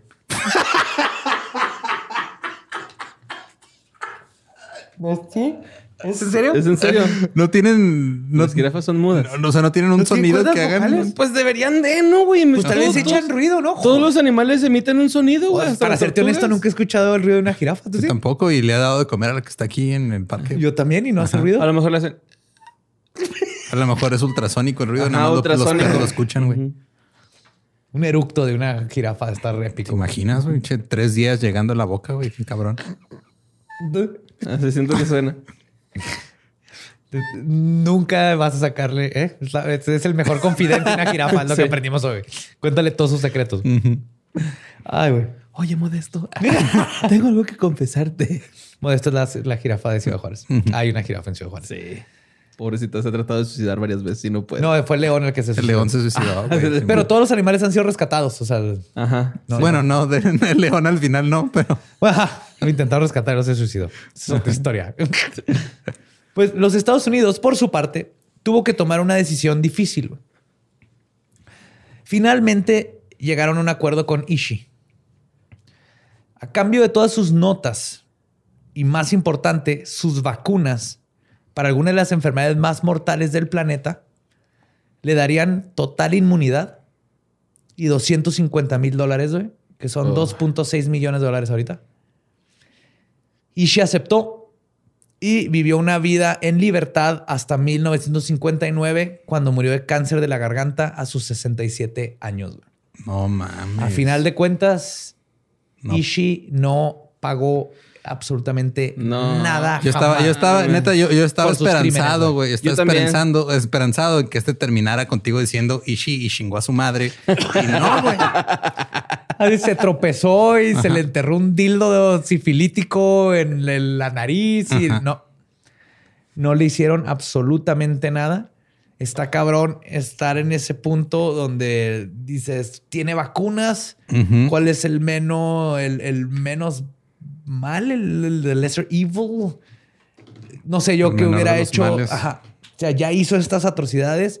Yo hubiera, ok. Honestamente, ya te, o sea, si ya te dio las vacunas y le hiciste los 150 mil dólares, le partes la madre, Es güey. lo que hubiera Ajá. hecho. Hubiera Ajá. firmado todo eso y lo Y mandas. luego vas y le chingas los 200. mandas a la Ajá, gente güey, 47 a Sí, exacto. O sea, como si la CIA, ahora resulta que la CIA y el gobierno estadounidense va a respetar la soberanía de alguien más, güey. Exacto, güey. Le aplica la Ishi, güey. Ajá. Ah, sí, ah, sí, claro, no, tú vete libre, güey. Mira, llévate estos dumplings, güey, para que celebres con tu familia. Mira, toma, toma, Toma esta. Big Mac. Corre, güey. En zigzag hasta allá. y todo lo que les acabo de contar, güey, fue considerado una teoría de conspiración ah, cabrón. hasta 1990. güey. Ok. O Yo sea, la, unidad año. 731 este, era, era considerada... Ah, no, no, son de esas cosas así de Ah, que- pinche Pati Navidad y sus mamadas, ¿sí, no? Y no fue hasta 1990, cuando tú naciste, güey. Yo nací cuando en- tú naciste es cuando El 2 de Japón enero de 1900. finalmente decidió sacar a la luz las atrocidades que habían sucedido. Esto sucedió en gran parte gracias a que varios científicos de la unidad 731 decidieron confesar todo, argumentando que aunque no pueden cambiar el pasado, era importante que las nuevas generaciones, su- su- generaciones supieran de los horrores que puede causar la guerra para que no se volviera a repetir. Y no llevar clase de ética. En los Estados Unidos, los campos de concentración del Oriente, junto con su propio Mengele, fueron ensombrecidos por el holocausto y sus víctimas. Ujú. Y la realidad Sí, de que lo... para la gente que no sabe, también tenían los japoneses en sus campos. Ah, acá. sí, también. Sí, esto fue un cagadero. De hecho, fíjate que algunos expertos animales creen que hay más tigres en cautiverio en Texas que en el estado silvestre, güey.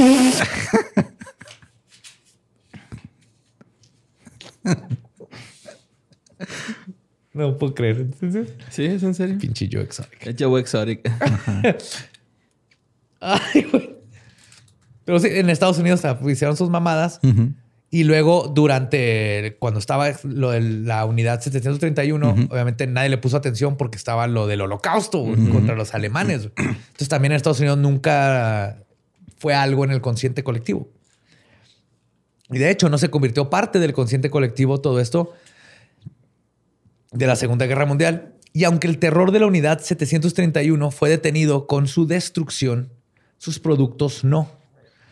Ratas que fueron soltadas por la unidad causaron una plaga que mató a más de 30 mil personas No, de piojos. entre el 46 y el 48. O sea, un año, dos años, tres años después de que se acabó la guerra. Oh, es que las ratas están bien asquerosotas, güey. Y durante los 70 y 80 se seguían encontrando cápsulas en China que causaron la muerte de miles de personas que cayeron con enfermedades y no se habían detectado. El 11 de agosto de 1997, mientras yo cumplía 16 años y estaba celebrando ahí jugando Doom como el geek que soy, güey. 180 personas para que se den cuenta de hasta dónde Todo llega virgen. este desmadre. Sí, Todo virgen. Sí, güey, a los 16 totalmente, güey. Yeah, bebé. Estaba entrenando para el- las compus. 180 personas de Xinjiang en China estaban peleando una demanda contra Japón por padecer de una condición llamada enfermedad de las piernas podridas. Se te empiezan a podrir las piernas, se empiezan a poner negras. Que fue causada por los residuos de los experimentos de la unidad 731. No sé exactamente No qué pinche patógeno, pero yo cuando tenía 16, la guerra se acabó en el 45, güey. En el 97, Pero, ¿c- ¿cómo se te ponían? negras, Sí, empiezan sí. a salir bolas negras y rojas en la pierna y se te empieza a podrir las piernas. güey. Y no saben con contacto con qué, güey. Entonces, todavía en el 97 sigue habiendo estragos y, eh, tipo cobalto 60, güey. No sabemos hasta dónde ha- ha- Alcanzó se ha la esparcido radiación. todos estos patógenos y bacterias. Porque, por ejemplo, la, la- no nomás era cómo contagio la plaga. Hicieron una versión Sí, de la peste cabrona. bubónica y de la plaga que estaba cabronzota, güey. Hasta eso la ventaja fue que se consiguieron las vacunas porque iba haciendo uno con el otro. Pero para que sea una idea, todo en el 96, 97, Marilyn Manson, gente sufriendo por el pendejo de Ishi y la unidad 731. Desde los ochentas. 97. 97. No, desde los 40. No, pero fue desde 1880 y qué? No, ocho- 1880. No, nació en 1890, güey. No, o sea, todos Ah. los experimentos fueron los 40. Fueron los Pues 40. sí, desde ahí empezó la el pedo, güey, ¿no? Ahí nace el diablo, güey, a la verga, güey. Básicamente. Ajá.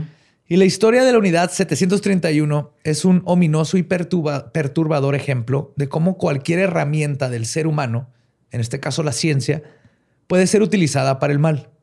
Pero no es la herramienta la que debe de ser juzgada. No es la ciencia la que cometió atrocidades. Fue un grupo de seres humanos que hicieron cosas horrendas junto a un grupo más grande de personas que decidieron no hacer nada a pesar de saber que por su inacción permitieron que se construyera un infierno. Y para la historia y en mi opinión, ambos son igual de culpables, que es justo lo que mencionaste hace tiempo. Pero llega un punto en donde No, en la complicidad. siempre son más los que están en desacuerdo y terminan poniéndose de acuerdo porque- Cediendo. cediendo a la minoría. güey. No me acuerdo quién es el que decía, güey. Lo, lo que necesitas para que el, el mal triunfe es que la, la gente buena no haga nada. Es el del clásico refrán mexicano que dice: el cobarde llega hasta donde lo. No, el valiente llega hasta donde el cobarde lo permite, ¿no? Algo así por el estilo. Más o menos. Ajá. Entonces, digamos, el, culero llega hasta donde el bueno lo permite, güey. Y siempre somos más buenos que malos, pero los malos siempre terminan manipulando lo suficiente que poco a poco se va carcomiendo todo. Y cuando ves la historia hacia En este atrás- caso, literalmente. Literalmente, cuando la historia hacia atrás con nazis, ahorita con estos güeyes, es la neta, la mayoría era sí, sí son culpables por eso, pero entiendo cómo fueron adoctrinados, cómo llega un punto en donde ya temes por tu vida o por tu familia y no te queda de otra más que cometer atrocidades. Pero si desde el principio es así que, ¿qué, güey? ¿Qué quieres que le haga que ese bebé? ¿Estás pendejo? Todo está pendejo, ¿verdad? Y todos dicen, sí, sí, está Sí, pendejo, está la neta. pendejo, güey. ¡Bú! ¡Bú! Pero Ah, no. putazo. Ah, sí, exacto. Pero por lo general lo que pasa es lo contrario. Güey, va y los convence y los convence y de repente 100 personas buenas contra uno malo dicen, bueno, pues hay que hacerle caso y no, no, no nos vaya a, hacer algo. voy a chingar. Ajá. Es que el término de justicia es bien raro, güey, ¿no? O sea, Últimamente he traído eso en la cabeza, que el término justicia es demasiado extraño, güey. Es, Es que es humano. es- ajá, pero es que es un balance que uh, a lo mejor yo lo balanceo para un lado que no es correcto para otro, güey. ¿Sabes cómo? Y no, no sabes abarcar cómo hacerlo tan complejo. Ojalá y los pinches abogados, güey, o la gente que se dedique a ese pedo, sepa hacerlo bien, güey, la neta, porque a mí se me hace algo bien difícil, güey, la neta. Es que es muy difícil. Y creo yo, en el sistema judicial, en los que funcionan bien, no voy a hablar del de México. en los que funcionan bien, de todas maneras, creo que eh, se debe tomar básicamente caso por caso, lo cual es humanamente imposible. Sí. Para abogados, para jueces, para todos. Pero ahí es donde empieza a haber todas estas este, desgracias de justicia que hemos oído, como los tres de West Memphis. Porque tienes que acabar con un caso y viene el otro y estás pensando un chingo y te tienes que preparar y es un desmadre.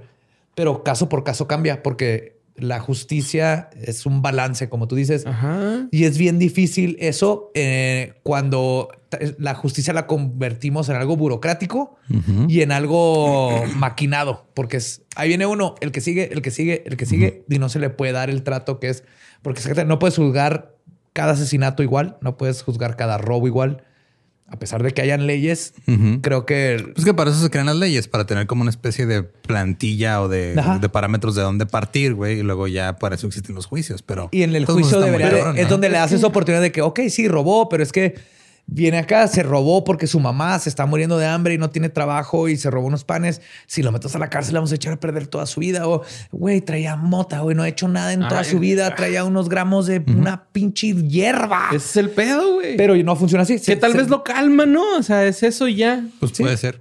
Pero es, es, es complicado. Antes de seguir con cosas más este, complicadas, dinos otro, otro dato. Sí, Fíjate, por favor. Voy a decir este que eh, no está tan chido, pero está padre. Ka- Katy Perry tiene un gato llamado Kitty Perry.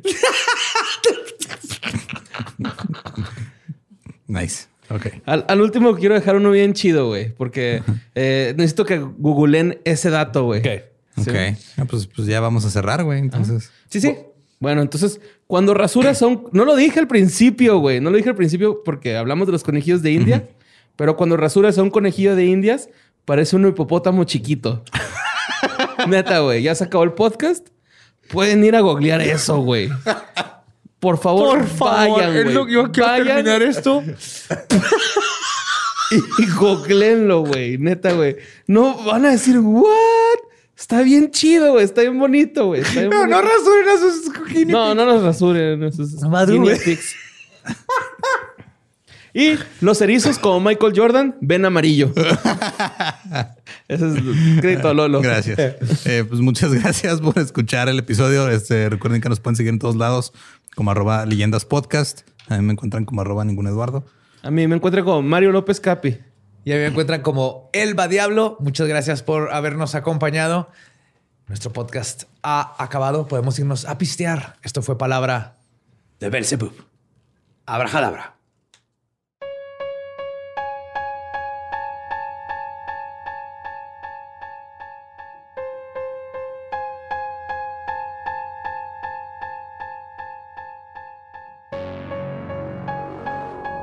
Y eso fue Shiro Ishii y los culeros de la unidad 731. Gracias, Borre, por ah, ayudarnos a sobrevivir a ese episodio. Pues no, de nada. Ojalá hubieran sobrevivido las personas que estuvieron involucradas Sí. en esos experimentos, pero mira, la vida no es justa a veces. Creo que es una de las cosas que hemos aprendido aquí. Sí. Eh, y pues resulta que eh, ustedes ya escucharon aquí el episodio del paso Diatlov, la explicación que dio a día sobre el fenómeno este de las frecuencias, pero tal vez la respuesta la tuvo la película de Frozen de Disney del 2013 todo este tiempo y no la vimos. Yo no la vi, ni la uno ni la dos. Yo sí, yo como padre de una hija, obviamente vi ambas. ¿Tuviste que? Sí. La uno muchas veces, la dos nomás una. la neta no está tan buena la dos. Está- pero Casi siempre son malas las segundas partes, ¿no? Pues de está, Disney. está bien, güey, pero De Disney. Ah, Ajá. está bien, pero no tuvo ahí. La, la canción de Olaf de la segunda película está chida y es todo lo que tengo que decir al respecto. El punto aquí es que eh, la teoría del paseo Diatlov con la que el gobierno ruso dijo, ah, Simón, fue una avalancha, ahora fue puesta a prueba y con la ayuda de Frozen y las simulaciones que hicieron sobre nieve y hielo, dijeron que sí es probable que tengan daños así de ese tipo los cadáveres eh, con una avalancha fuerte. Sí, aparte espero que pudo haber sido una avalancha de como una en un millón, ¿no? Que viene como en dos partes increíblemente rápido y con poquita nieve. Así es. Entonces es este, eh, es un, digo, salió el reportaje en National Geographic, el mismo lo estuvieron mandándolo, nos mandaron un como hilo de alguien que lo explicaba, pero como en inglés, así de todo el pedo. Pero en resumen, este parece ser, o sea, lo que dicen es de que ya lo resolvieron otra vez, que sí fue una avalancha, pero que fue una avalancha muy extraña y muy difícil de replicar, a menos que uses magia de Elsa. ya no son aliens, fue Elsa. la hizo Bjork.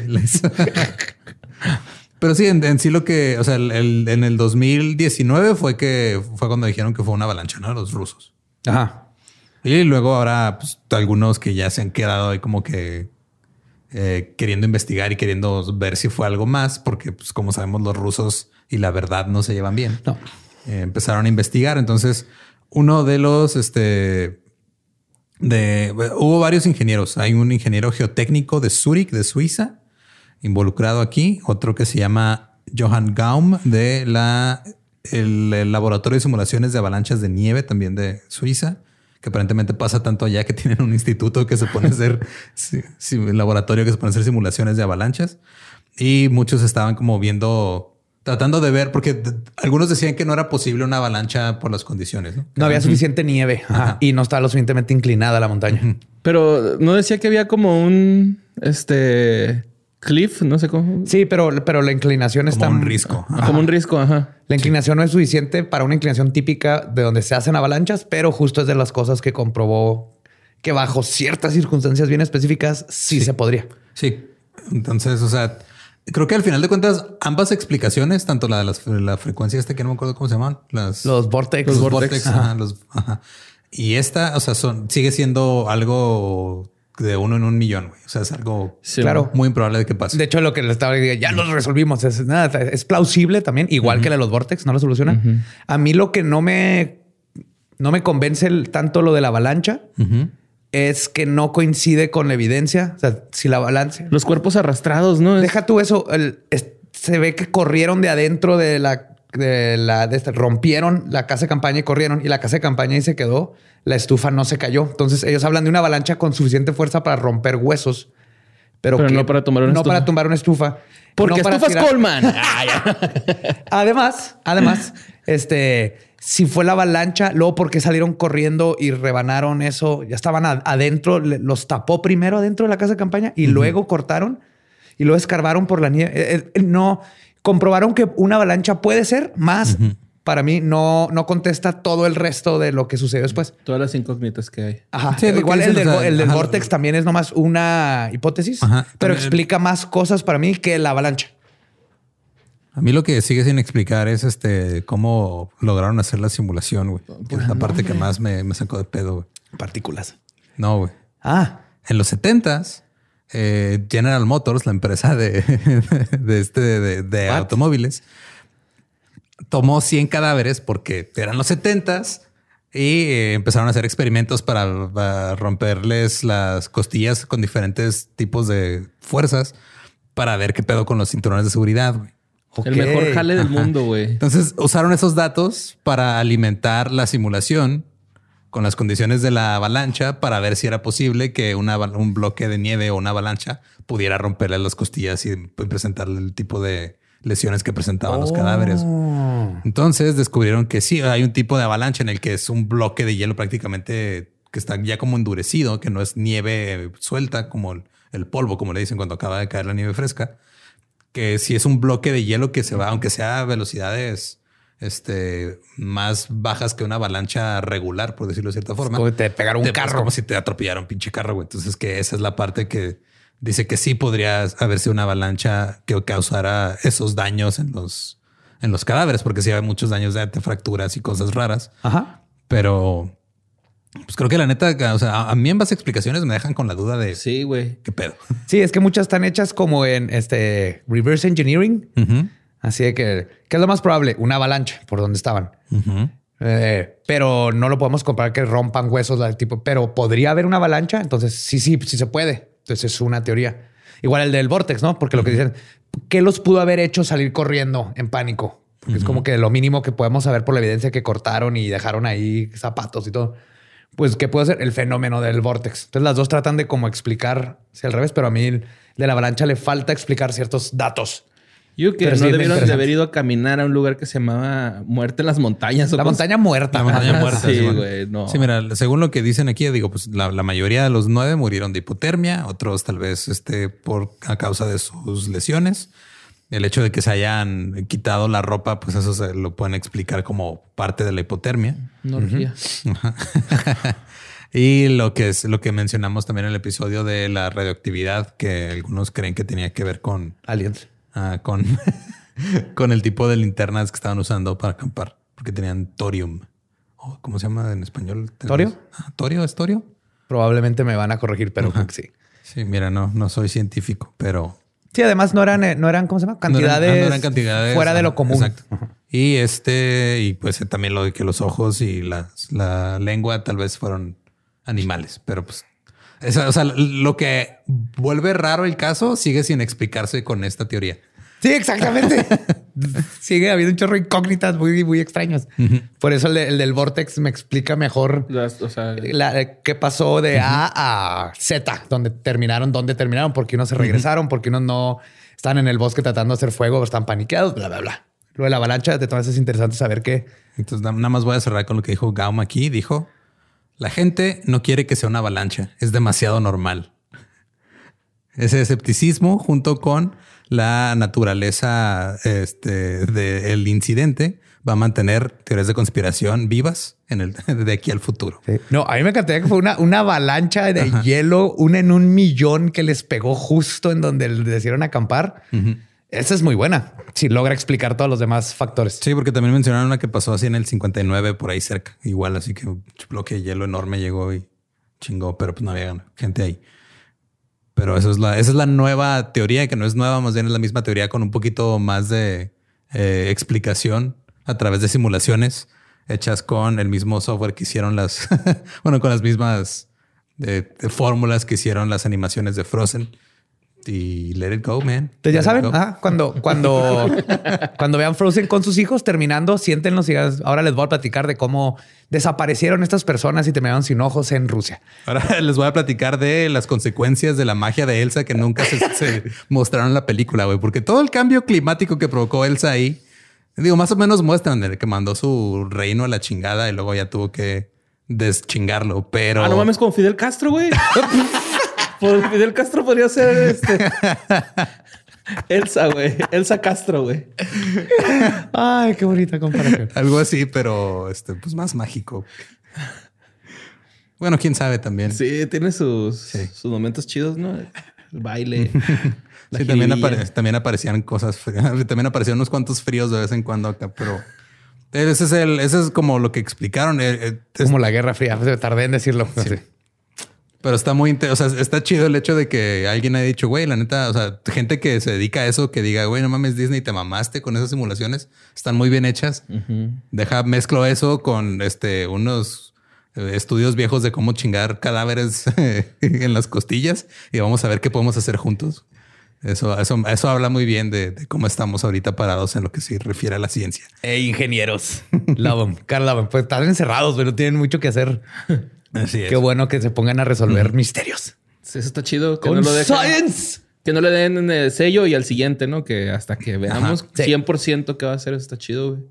Y pues esa es la lo que les iba a platicar esta semana. Eh, no sé si ustedes quieren hablar de algo más, pero creo que. ¿Tú quieres hablar de algo más, Borre? No. No. ¿Quieres hacer alguna comparación de otro líder con otro personaje de Disney o ya nos vamos? Olaf se parece a Kim Jong-un.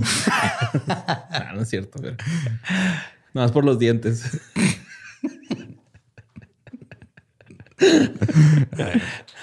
y pues eh, muchas gracias por escucharnos otra vez. Nos los escuchamos la siguiente semana con el episodio que sigue, que es el 102.